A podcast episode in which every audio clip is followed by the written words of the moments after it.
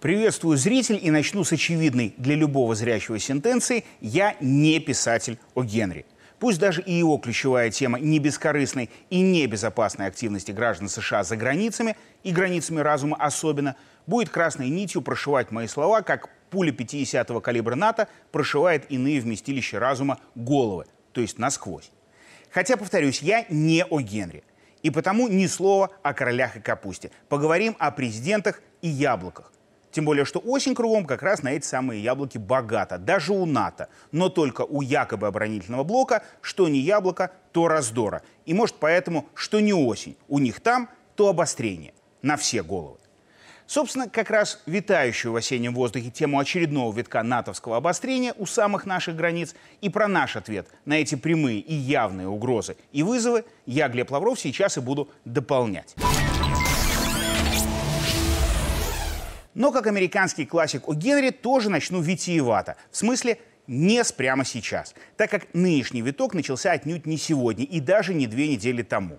Ты, внимательный зритель, явно должен помнить, что их блок, созданный якобы для обороны от нашего Союза, после Союза распада начинать очередные витки обострения и не прекращал. Никогда. А уж когда маневры НАТО начали устраивать в Литве, как раз тоже была осень, только такого, кажется, уже далекого, 2019 -го. Это и было явное начало витка нынешнего. Ведь с тех пор лязгать гусеницами у границ Беларуси и России окончательно и бесповоротно стало для Альянса сезонной практикой. Допрактиковались в итоге до того, что этой осенью уже не только полигон в Поброде, но и еще два будут не только натовскими танками утюжить, ну, то есть приводить в негодность, но и фактически обустраивать заново. Разве что только обустраивать будут литовцы за взятые непонятно откуда деньги. А утюжить будут 700 единиц техники и 3 с лишним тысячи солдат из ФРГ, Бельгии, Чехии, Нидерландов, Норвегии, Люксембурга, а еще Австралии, Британии, США, ну и Литвы. Сколько там литовцев найдут. То есть качать, собственно, жмудинские мускулы не главное. Даже и Наусида сказал, пусть лучше немецкая армия приходит навсегда – только пусть хоть для проформы брачный контракт с нами подпишет. Так и сказал про брачный контракт. Или в Бельгии. Там НАТО, причем даже не все, а Вашингтон с Лондоном, забыв Париж напрочь, решили заодно и ядерные учения учинить. Хотя тамошняя коалиция против ядерного оружия, в отличие от властей Польши, как раз была против. Ей казалось, что в случае чего роза ветров на их земле слишком уж явно превратится в мишень. То есть не жаждали фламанцы и валоны быть любимой наложницей двух господ. И даже говорили, в период высокой напряженности в ядерной сфере с Россией проводить такие учения безответственно. Так говорили в Бельгии. Но кто же их в подконтрольным штатам НАТО слушать будет? Пусть оно вроде и в Бельгии этой самой располагается территориально. И вот на фоне учений, мучений и этого натовского всего – у всех и на всех территориях возник один вопрос. Особенно если учесть, что свои куда более активные, чем в прошлые годы, поползновения вдоль всех границ штатные натовцы назвали плановыми и не связанными с Украиной. Так из чего вы тогда все это затеяли? С какого перепугу? И вот здесь, зритель, вернемся к О. Генри. Он уже век тому в своей манере описывал, как американцы наживаются на банановых республиках.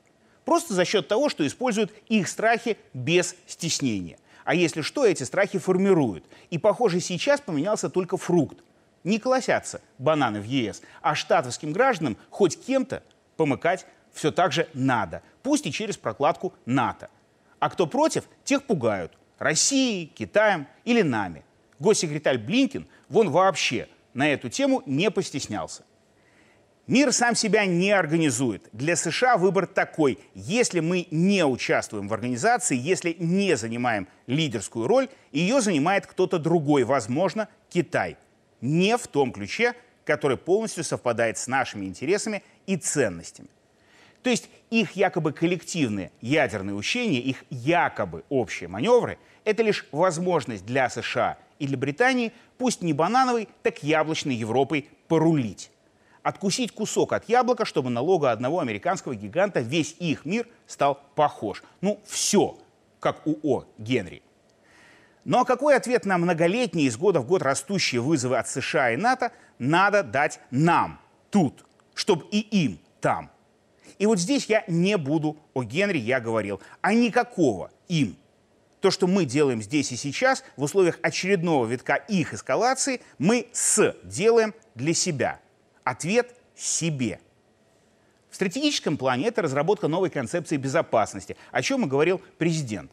Мы все четко должны прописать, чтобы заранее все знали, особенно в нашем обществе, каким образом мы будем защищаться, как будем обороняться, какие будут наши действия. А в плане тактики усилением наших границ и войск у границы. И даем мы этот ответ региональной группировкой войск и сил Беларуси и России. Она уже сейчас приступила к развертыванию и выполнению задач по вооруженной защите нашего союзного государства. Но мы, белорусы, мирные люди. Этим усиливаем свою границу и государство свое. И уж как плюс, это наш ответ на их вызовы. Адекватный. То есть, во-первых, разумный, а во-вторых, если дадим крепкий ответ для себя, у них даже и вопросов в нашу сторону не возникнет на будущее. А будут ли они после этого учения проводить? Будут.